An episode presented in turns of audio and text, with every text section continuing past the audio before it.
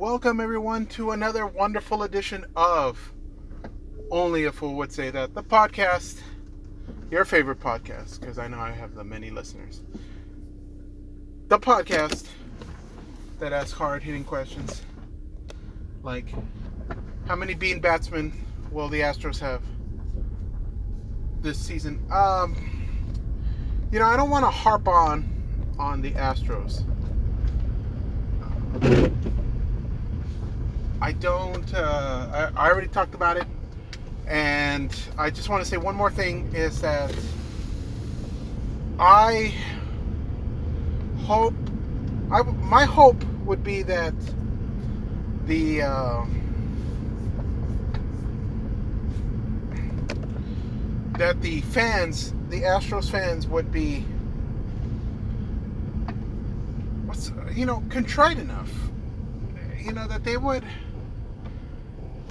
I I would I would uh, I would see the point of the indignation if I were an Astros fan, if Major League Baseball had come down on me with like you know uh, you know Mjolnir, you know Thor's hammer.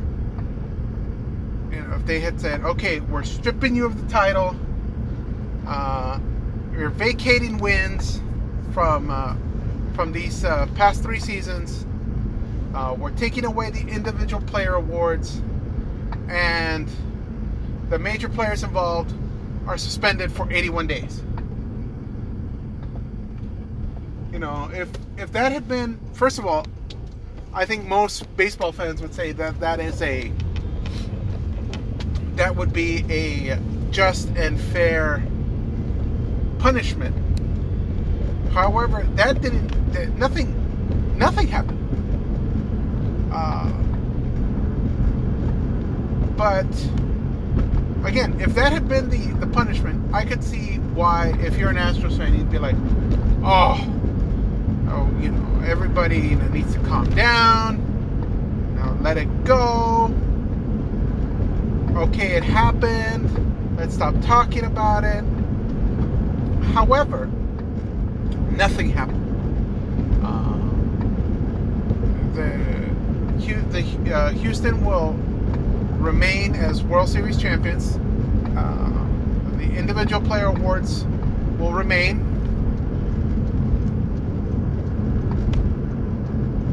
And no punishment for the players involved. Uh, I,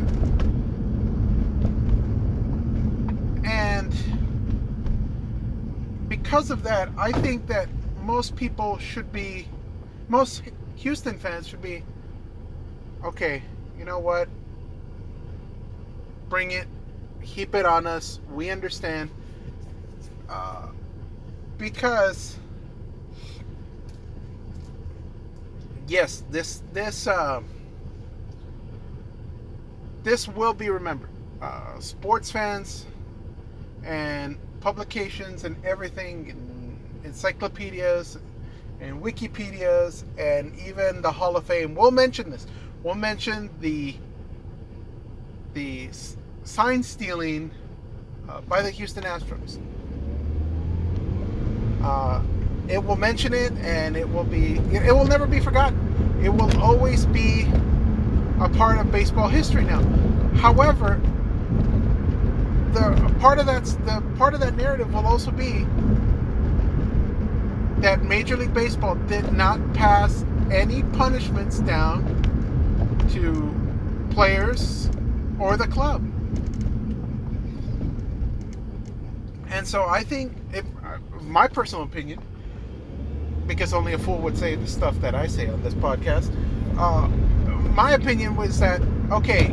Um, everybody is hating on the Astros right now, calling them cheaters and things like that, and not letting it go. And it's going to be, it's going to be the uh, the narrative of this entire baseball season. And no matter what Rob Manfred says, there are going to be pitchers that are going to throw at the Houston batters. That's just the way it is. Uh, and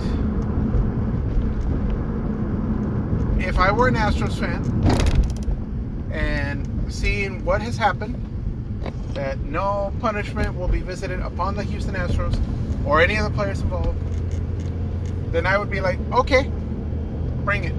Let, let me have it. Because we are cheaters. Because we did cheat. Uh, in lieu of the commissioner uh, punishing the the Astros and the players, now the fans are going to have to write it out. Um, and, and, the players too in, in game situations. You know, there are going to be fans that are going to hold up signs, that are going to bang trash cans, that are going to bang trash can lids. Um, they're going to be called cheaters when they go to visiting ballparks. Um,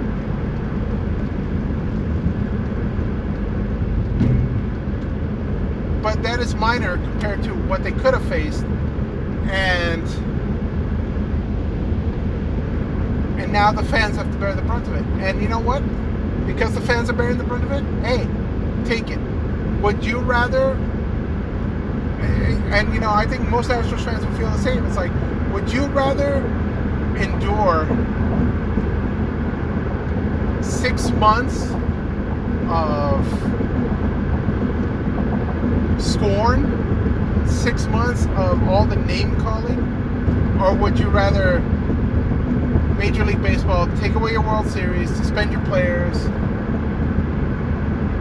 You know, 10 out of 10 Astros fans would say, oh, no, no, give me give it to me to handle for the entire baseball season and leave the players alone. Well, you know what? That's what's happened. The players have been left alone. It's time for you to take your medicine over the course of the season. And like I said, that's all I'm going to say about that. I've said my piece about the Astros for today. Uh, but what I really wanted to talk about was communication. I wanted to talk about language. Friday, uh, February 21st, was International Mother Tongue Day. A day when you can celebrate a language, not necessarily the one you speak, but the one that was taught to you at home or the one that you speak at home. Um, I don't know how many uh, international listen- listeners I have. I have, but I'm sure that. Well, no, I'm, it's not that I'm sure. I know that in the United States that there is a good uh, percentage of the population that either speaks a different language or a different patois at home uh, not necessarily what you're taught in schools, not necessarily what you talk, uh, speak at work. And, and so it got me thinking, um, what is my mother tongue? ¿Qué es mi, pues ya sé que es mi madre patria, but, you know, what, I grew up in a bilingual household and yeah, I could say that Spanish and English are both my mother tongues. Um, as a as someone who has come to embrace the belief that languages evolve, uh, and that languages change, um, I. Uh, I was going uh, when someone asked on uh, on Friday. I said my mother tongue was actually Spanglish um, because I, uh, you know, it's it's not unusual of me to throw in a phrase, just be speaking Spanish and throw in a phrase in English, or vice versa, and But in all reality, uh, for those who don't know, I am an aspiring polyglot. Uh, I love learning languages. It comes uh, rather easy to me, and um, you know I have garnered a well over over my uh, over my two score years uh, on Earth, I have uh, been privileged enough to to uh, acquire uh, these uh, these languages uh, that I have. Uh, in high school, I took three years of French. Uh, I took a semester of Russian in college. I uh, I spent a year and a half in Sicily. Um, and for those of you who uh, in the know, I did not pick up Sicilian per se. I, I picked up Italian. Um, a word or two. Um, there's a word or two that I know in Sicilian, but for the most part, I speak Italian. Um, and yeah, you know, there's a, a, a smattering of, uh, of German that I tried to, uh, well, that I am in the process of learning. That's what I'm going to say. Um, and a few words in uh, other languages, a few words in Portuguese. Uh, I used to have a, uh, a good friend in Romania that would uh, teach me phrases. Unfortunately, the one phrase that I do remember in Romanian is uh, slang and cannot be used in polite company. Um, you know, a few words in Portuguese, a few words in uh, Arabic. Uh, and so, really, in my household, um, well, the, the, the language that ends up getting spoken is a melange, if you will, a a um, a, just you know a, a combination of everything, where you never know what what is going to be expressed, what's going what's going to come out. Excuse me. Um, while my niece and nephew were growing up, I would. Um, well, that's a prime example. Uh, during their uh, while they were growing up, my niece and nephew, uh, I was in their lives a lot. I am in their lives a lot, uh, but I would speak to them in these in these languages. My uh, my niece more than my nephew, and I think that's more because he's stubborn. Uh, my niece knows how to. I told her to sit down and stand up a lot in in French. Uh, she can count to ten in German, and she often says that sometimes when she is counting things, uh, she will count in her head in German. And uh, although being a Doctor Who fan, uh, she is uh, apt when uh, going off on a trek anywhere. She is very apt to say "allons-y." Um, she also knows the. She's also very familiar with the uh, the uh, Arabic phrase "yalla," which also means "let's go." Uh, so I, that is the the perfect. Um,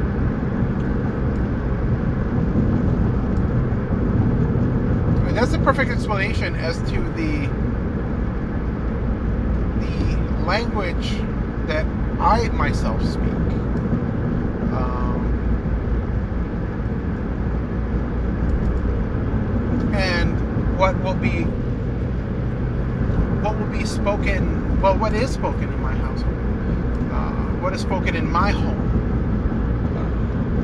do i wish to pass this off to my daughter as she grows up of course of course i do of course i want her to be able to at the very least understand some words and phrases in French, understand some words and phrases in German. Uh, and, and, you know, I, I want her to be at the very least bilingual in English and Spanish. Uh, but I would love it if she could be a, uh, a polyglot like dear old dad. You know, if uh, you know, in a situation, uh, I will. let me recount a uh, personal tale to you listeners. Uh, several moons ago, I was at LAX uh, awaiting a friend of mine to come in on a flight. And while I was waiting there, in the arrivals area, there was a older couple that had uh, come down into the arrivals area, into the baggage, baggage claim area, and they looked completely lost, completely lost, and they came into the baggage claim area and started looking around. Obviously, the person that was um, that was there, that was uh, supposed to pick them up, wasn't there yet or hadn't found them yet.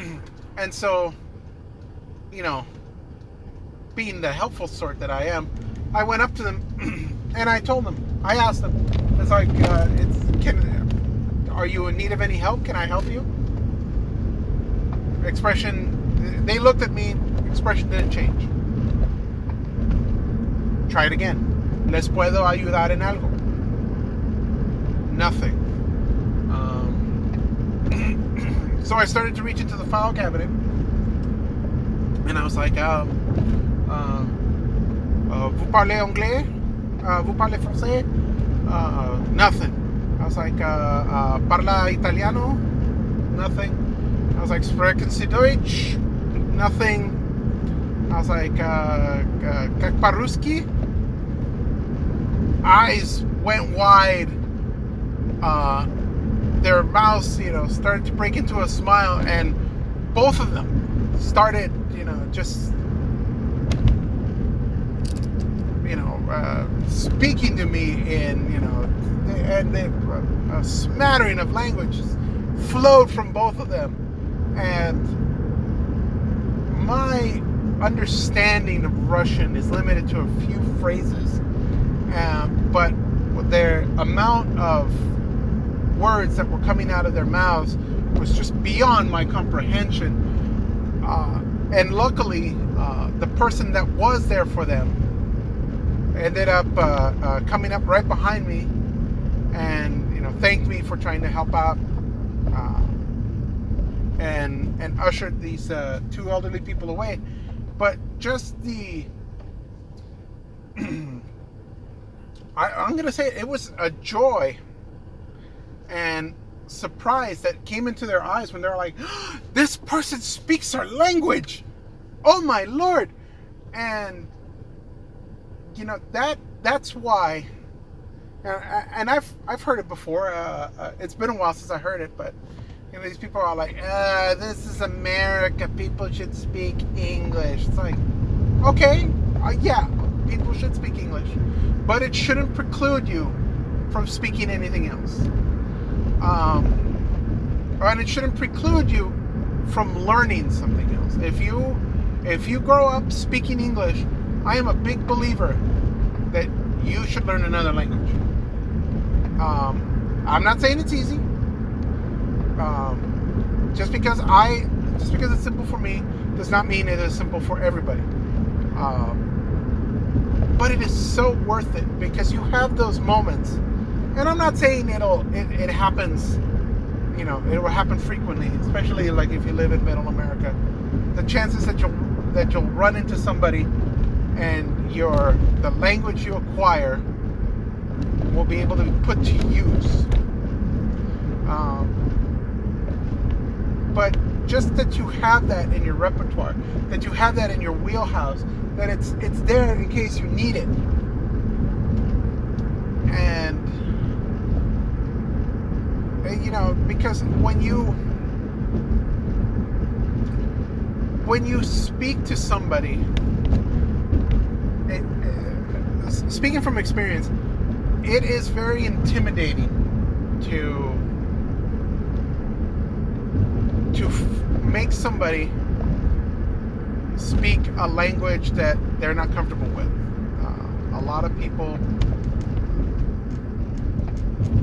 and, and, you know, this also applies to uh, to uh, listeners out there who have tried to learn a foreign language and then you know are trying to converse in that foreign language. It's intimidating and it's scary when you're not quite sure about the language, when you don't when you don't know, when you don't when you are, are afraid that you're speaking it wrong. And what we don't realize in our uh, cultural heliocentricity uh, is that, you know, this nation is filled with immigrants, not just from Latin America, but from all parts of the world, from uh, Southeast Asia and uh, from places where English isn't the, the first language. And so there are people in this country that probably didn't start speaking English until they were adults. And then they come to this country and more not more often than not they're working in customer service and they're they're speak they're trying to speak English and we're, you know, we're mocking them or we make fun of them or, you know, or at the very least, we're just criticizing them. It's like, oh, these people, what, you know, uh, why can't they, why can't they learn English? It's like, okay, because from experience, English is a very hard language. Uh, you may not have uh, uh verb conjugation you may not have well let me rephrase that you may not have very much verb conjugation and but it's it's a very hard language because it's not phonetic words do not sound like they're spelled um, and to to somebody comes to your land and is trying to speak your language they're yeah, it might be part of their job, but they're actually trying to reach out to you. They're actually trying to to well, they're reaching out to you. And in learning a foreign language, it's meeting somebody halfway. Um, the place where I was in Sicily was a place that it was near a military base. Uh, um, where Americans would be stationed. So the people in that area were used to Americans coming around. And some of them would speak, you know, a smattering of English.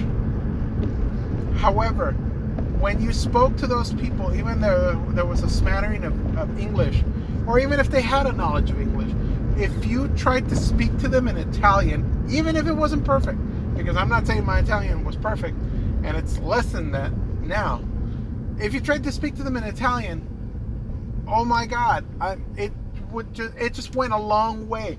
It they would uh, converse to you about different things, and they talk to you about more, and they teach you about the culture, or you know, uh, this word means that instead of this that you're using.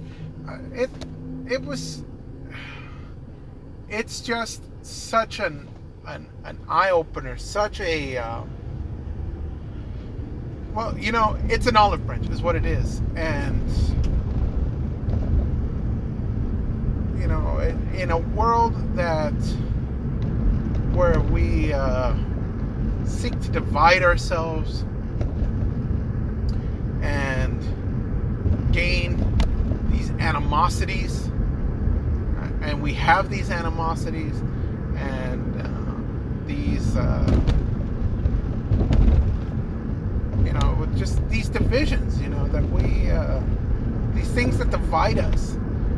Just, you know, to take that little bit of an effort try to reach across. You know, reach, meet somebody halfway. That is just so. Um,